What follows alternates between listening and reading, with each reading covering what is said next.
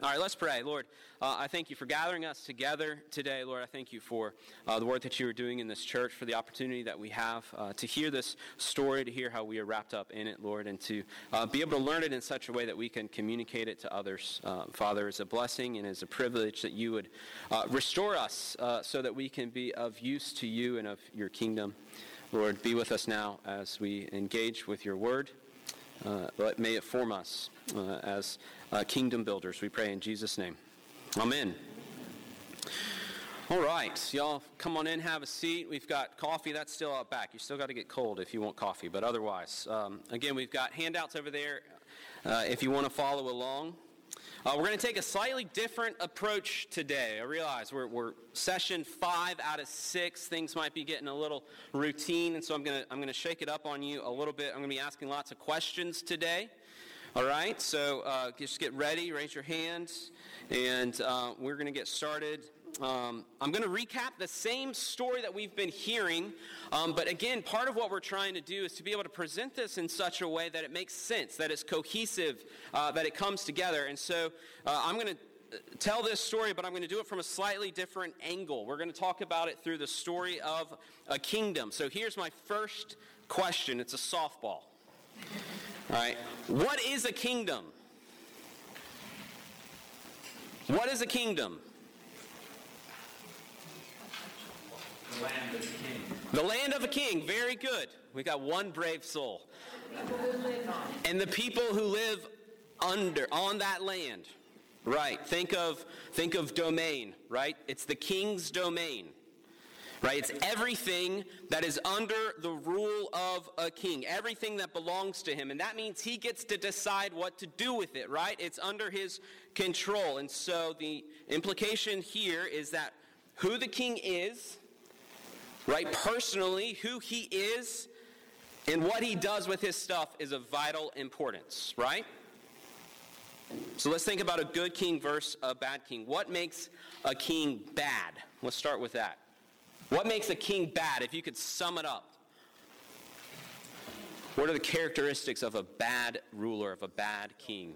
Selfish, greedy, tyrant. That's good. I heard it something else. Cruel. That's exactly right. So all of these things can sort of be summed up in, in one idea, right? The bad king is going to use all of this stuff that he has power and control over for his own purposes. For his own good, maybe, or just for his own whims and desires. Okay, so then what's a good king? Selfless. Selfless. Generous. What is he doing with all that stuff that he's in charge of and all that land and all those people? What's he doing with them? He's caring, sharing, yes? Empowering. Empowering. Managing. Is he using all that stuff for his own good? No, he's using it for its good, right? He's thinking about the people that he's in charge of, the things that he's in charge of, what he's been given to steward, and he's thinking about what is good for it. Right? So, who the king is, is a big deal when it comes to the kingdom uh, that you may be a part of, right? So, a good king uses the things in his control for its good. Okay. What would a good king do if a pretender to the throne tried to come in and take some of his stuff? I heard kill him. Yeah. What would a good king do, right, if this pretender tried to come in and claim some of the good king's stuff for his own? What would he do? Charles is cheating. He's looking at the sheet that has the answers written down. I was hoping I wouldn't notice that. I was hoping I was making eye contact, we were engaged, but what would a good king do? Try to steer him in another direction. Try to steer him in another direction. Thank you. No, I, I appreciate that very much. Yeah? Maybe. Resist. Right? What would he do? It's his. It rightly belongs to him. What are you saying, Charles? Resist the pretender. Okay? He would mobilize his resources and his people. Uh huh. Towards what end? To fortification, Okay. protection. And protection. Yeah. Would he let this guy come and just take his stuff? No. Right, right. He, he, they are under his control, right? And, and, and he wants to do what is for their good, right? And so he's going to mount an attack of some kind. He's going to he's going to make some kind of attempt, right? He's going to try and rescue what has been taken over. Right? To get it back, to win it back for its good. Okay? So he's going to try to take back what is good. All right, we're going to pause just here for a second. Do y'all see kind of what we're doing? If you've been with us for the past few weeks, do you see how we're telling the story of Scripture, right? But we're using this idea of a kingdom, this, this theme of a kingdom, uh, to explain what's going on in Scripture, right? So we talked about creation. We said in Genesis 1 and 2, God the King established his kingdom. Psalm 95 reads, For the Lord is a great God and a great King above all gods. In his hand are the depths of the earth, the heights of the mountains are his also. The sea is his, for he made it, and his hands formed the dry land. So God, we know, is the king who creates this great kingdom. And then we said we moved from creation and we went to fall, right? Enter pretender king, right? With his false claims to the throne. He's got no power of his own. Right? All that he can do is convince the subjects of the good king to give him control for his own good, and he does it by promising that if they do that, it, it will be for their good. Right? Does that make sense? He's got no power of his own. All he can do is persuade Adam and Eve to give him control. And he says, if you give me control, this is actually better for you. So when the woman saw that the tree was good for food, and it was a delight to the eyes, and that the tree was to be desired to make one wise, oh, it's good for me to eat from this. She took of it of its fruit and ate, and she gave some to her husband who was with her, saying nothing. I added that in. Uh, and he ate. Women, it's not your fault. It's all of our fault. Men, we should have stepped up and said something, right? And so then we said, our next thing that we looked at was promise, this idea of promise. Right? The good king was not going to let this stand. Right? He made a promise that he was going to rescue his people. And he, he kept that promise going, and he made that promise in different ways. And as Drew pointed out, uh, in that promise, there's usually two parties involved. I'll do this, and you do that. And God said, No, let me take care of all of it. I'm going to take care of both sides of that promise for you because I know what is needed. And, and you actually uh, can't bring a knife to a gunfight, right? You actually can't get yourself out of this situation. I'm going to do it for you. And that was a promise that he made. And that promise led all the way to last week. And we see that promise fulfilled in Jesus himself. Right? That promise that leads to redemption, which is what we talked about last week. The good king promises to rescue his kingdom by running off the pretender king and by taking back what is his creation, fall, promise, redemption, and then in Jesus, we see the fulfillment of the promise. All right, we're going to talk about restoration today. So that's the next piece of uh, this story, right? But before we do that, we've got to touch on something um, in this idea of redemption, of Jesus coming and redeeming this great king, uh, coming and running off the pretender king. And let me ask this question. Let's get back to that story of the good king, right? Is it enough? Is it enough for the good king simply to rescue his people? Let me ask a follow up question. What does a good king do with the people who are under the influence of the pretender king once the pretender king has been ousted? Teach them, sure. Reconcile. Reconcile. Good. What options does he have? Let's ask that question. What options does that good king have? Right? We've got those subjects who, who were part of the pretender kingdom's uh, claim to, to authority, and, and the pretender king is gone. What does a good king do? What options does he have? He could kick him out. Right? He could say, You turned on me. That's it. You're done. He could forgive them, right? He could say, It's all right, you can stay. He could kick them out, but he loves them, right? They were part of his kingdom at first. He's got to deal with the consequences, right? He could let them stay, but they rebelled against him. Neither one of these are, are, are, full answers in and of themselves. And so enter Jesus, right? The good king who has another way of going about it. The good king who has another way of doing it, right? He, Jesus says, uh, he says, I have a way to show the people that rebelled uh, just how much I truly love you, more so than just letting you off the hook. And I have a way to make right all the wrong that you helped cause, more so than just kicking you out. Jesus says there's something else that, that I can do. I can do more than just to rescue you uh, and to kick out the pretender king. But Jesus comes in this way to redeem his subjects who turned against him so that they can be restored to his kingdom. All right, so how does he do that? He has to persuade them to believe in him and to follow him. Um, he's got to prove to them Uh-huh. that he has power and authority. That's right. It's even more than just persuade, right? There, there's a wrong that has happened that, nuts, that must be, that's that consequence that we're talking about, right? There, there's an offense that has taken place that has to be, that has to be dealt with.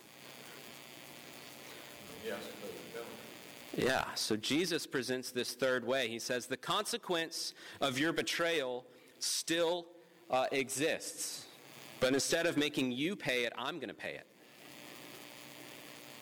So I'm going to take that consequence for myself. I'm going to deal with the consequence of this betrayal. I'm going to, I'm going to do it myself, right? That promise, God on both ends of that promise, fulfilling both sides of it. He takes for himself the consequence of their betrayal, right? It's the act of love that can right all wrongs.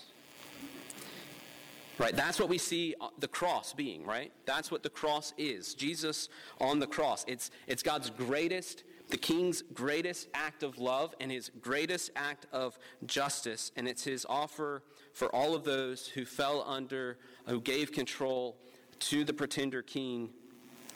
It's Jesus' offer for us to rejoin his kingdom in full, right? Rescued, yes. Redeemed, yes. And restored. And that's what we're going to be talking about today, right? Now of use and of value to the good king again, not sitting in some jail or, or some other consequence. Fully restored, the consequence fully paid for. Now restored. All right. Let's place ourselves in this story of this, of this kingdom. What's our role? If we were to step back, we've seen this sort of this scene play out in front of us right? You've got the good king who makes his good creation, right? Then the pretender king comes and he persuades some people to turn against the good king, right? And then the good king comes and rescues and, and redeems. What's our role in this in this story? Where where do we fit in in this story? Yeah, right. So all of us, we all have have have come under the persuasion of that pretender king, right? Right, and and we know that uh, we know that not just because other people tell us that, right? We know that because we can feel it ourselves, because uh, we somehow know how we should measure up and we know what's left inside, and we know that there's a, two different things. So that's one, one sort of part of the, of the answer, right? We have to admit, and I would say that this is, might be the hardest part for anybody who's hearing about this Christian gospel for the very first time, right? Or considering this, uh, this idea uh, that God would do something like this, right? The, I would say the hardest hurdle for people to get over is this very step, right? Admitting that we are part of the problem.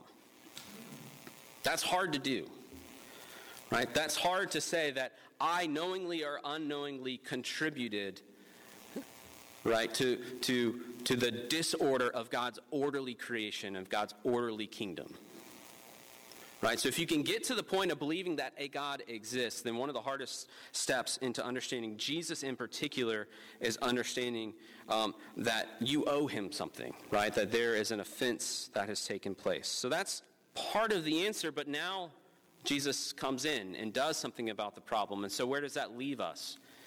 How else do we play into this, this story? What other role do we have?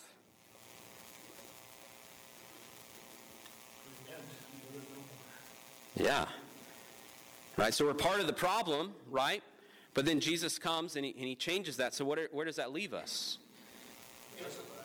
Justified, yeah. And, and even more, Part of the solution. part of the solution. That is written on the sheet. That is written on the sheet. Right? So, not just part of the problem anymore. Now we get to actually partake in God's redemption story ourselves. We get to be part of the solution. We, as restored beings, get to be part of the retaking and reclaiming of God's perfect and beautiful and wonderful land. Right? Okay. Jesus, the good king on the cross, found a way to rescue us and redeem us. He takes for himself the consequence of our betrayal. And if Jesus can take back what is his, and if he can make right what has been made wrong, and we are no longer subject to the pretender king, well, that means that we actually get to be full members of this good kingdom yet again. So our role has been completely changed, right? And notice why that is. Is it anything that we did? Isn't that the most beautiful part of it? Right? God did it for us. This transformation has left us completely and utterly changed. Right? God has washed over us and left us in a different place and with value now for the kingdom. And that is one of the most beautiful things, simply because of Jesus, right? Even if we don't fully understand how, even if we don't get the nuts and bolts of every little thing, simply because of Jesus, we now have shifted from becoming part of the problem to part of the solution. So, this is a key takeaway, what I'm about to get to, that, that I want us um, to, to, to take away from today in particular. When we think about God's work of restoration in our lives, and when we think about how we partner in that work of restoration, uh, this is what I want us to remember. Right? To be restored is to admit and to never forget that we once were part of the problem and now are part of the solution. We have to keep both of those things in mind.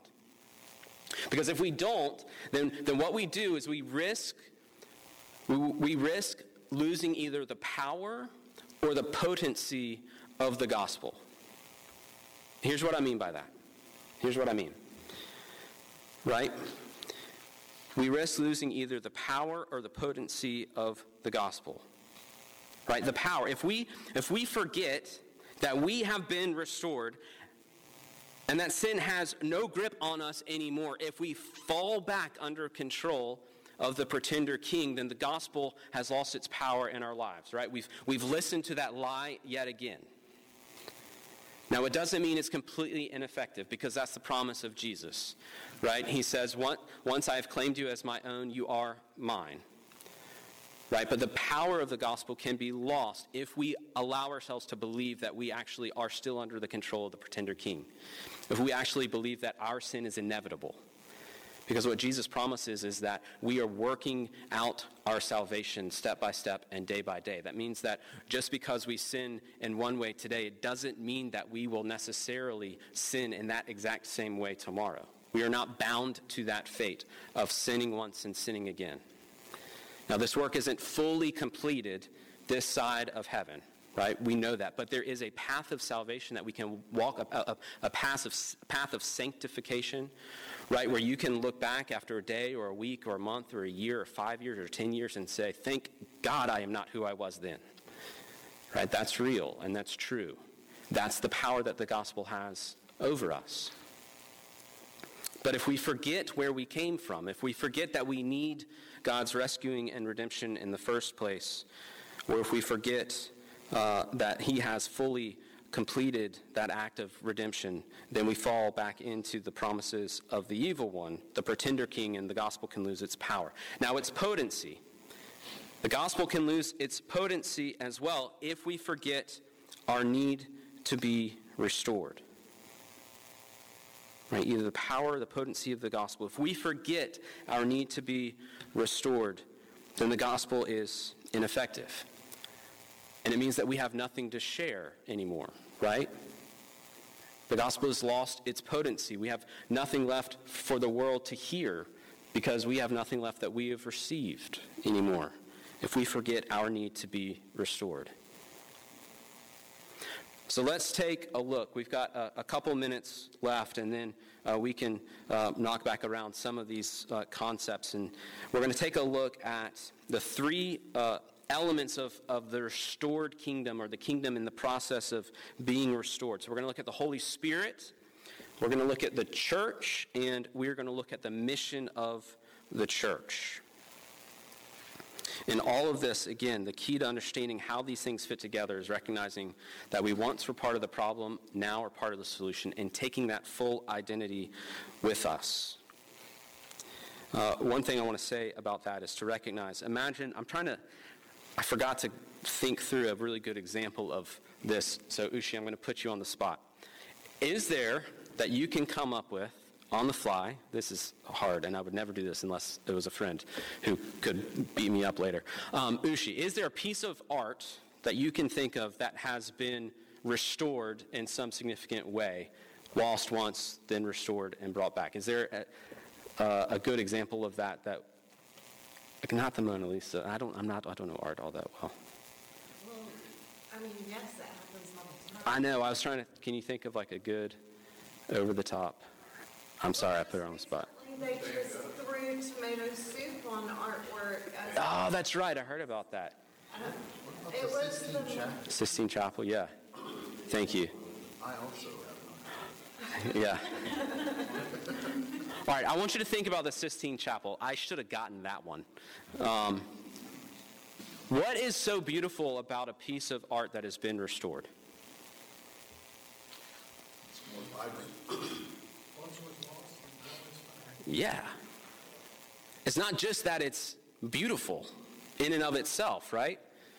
What's beautiful about it is the story that it tells, right? It's, it's more than just the fact that it's a great work of art. Now it is a great work of art that has been lost and returned and, and restored to its prominence, restored to its greatness, right? And so, and so when you think about a, a restored piece of art, what's amazing about it is uh, that the story itself of the process of being restored is part of what makes it so grand and so compelling and so wonderful and so beautiful and memorable, clearly, right? right? It's this idea of this beauty and magnificence being told through the story of what happens here. So, we, I introduced that concept because, friends, we, we, the restored people of God, are his prized possessions, right? And that means that our lives, our, our lives that have been restored by God, actually tell the story of the gospel in a way um, that is beautiful and magnificent and that brings glory to God Himself. You ever think about it like that? That we actually are this prized possession of God, that it is His work in our lives, the story that we can tell of God's restoration personally in us that brings glory to His name. Right? It's not. It's not an, a, a, a, weakness to be able to say that we needed God and that He showed up in a way that we couldn't show up, in a way that we couldn't save ourselves, that He came and then restored and made us new again.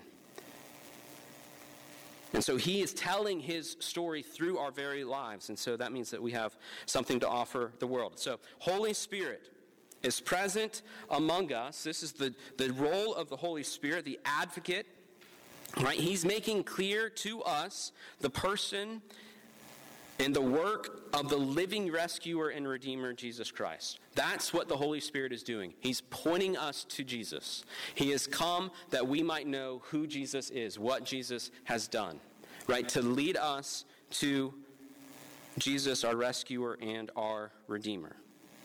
All right, and so out of that comes uh, the, the definition for the church and of the church's mission. All right, so the church is the people gathered by the Holy Spirit to testify, admit to, witness, speak about what has been made clear to them about the person and work of Jesus. That's what the church is. It's you and me gathered by the Holy Spirit. And that's exactly what our mission is too. To admit, witness, speak about what has been made clear to us about the person and work of Jesus. Right? We have been rescued and redeemed and restored now through the church, we get to join in God's work of restoration of the rest of his kingdom, right? Reclaiming that land for good and for good purposes, for its good, right? It's not for our gain. It's not so that we can be a part of some, you know, cosmic power play, right? It's for the good of those who have come under the influence of this pretender king that we go about this work. And so the story of how we came to be restored, once part of the problem, now part of the solution, is what God uses to display his beauty and magnificence. And it's amazing to think that we now have value to God. Right? We're, we're not just sort, sort of being controlled by, by a puppet master, but we, in our stories of restoration and redemption, actually have value to offer to his kingdom work. So next week we are going to conclude. Um, we're going to talk about what happens on the other side of death, which is the final restoration. Right when all of these things come together, uh, when Jesus comes back, right when God's uh, God's consummation and His new creation. So we're going to talk about what happens on the other side um, of death and when Jesus comes back for His second coming. But for now, what we are engaged in in this world is this act of living out our own restoration, right? Of living out uh, as kingdom builders um, what it means to hear Jesus through the Holy Spirit, to partner with others, and then uh, to testify, admit, speak to, witness. That is the mission that is at the core of everything we do. We've got a few minutes, just a couple. I kept rambling there at the end. I should have landed the plane. Um, a few minutes for questions, comments. I would love to hear any thoughts on what it means to be restored people. Where does humility come in all of that? I think that's in some of the scripture maybe today. But we are still sinners. Yeah. And we are deep. Mm-hmm. Our mechanisms for handling our problems are still a crackpot. Right. And, and we use those mechanisms. Yeah. The key here is understanding that our the righteousness that we have received is not of our own, right? So we have no grounds to be self-righteous, right? There, It's so easy to be self-righteous. Right, That's exactly right, and that's exactly what Drew is, is preaching on.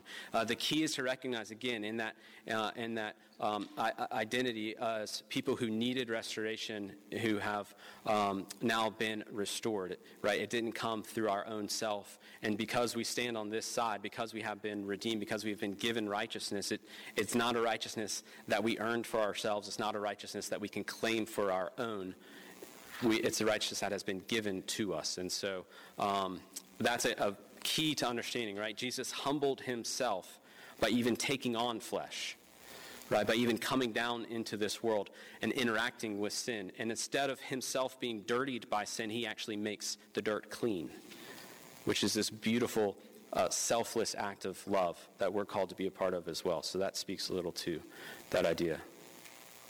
Yes. Going with the restoration theme in the art world, Mm-hmm. um, the artwork is very fragile and frail.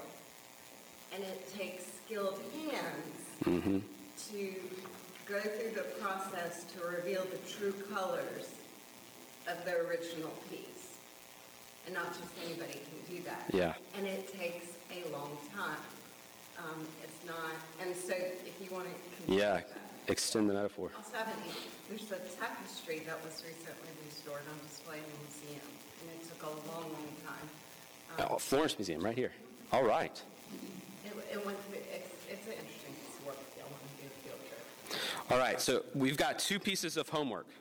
The first is on your sheet, right? So the first piece is, is on your sheet. Is to ask a question How can I bring glory to God today?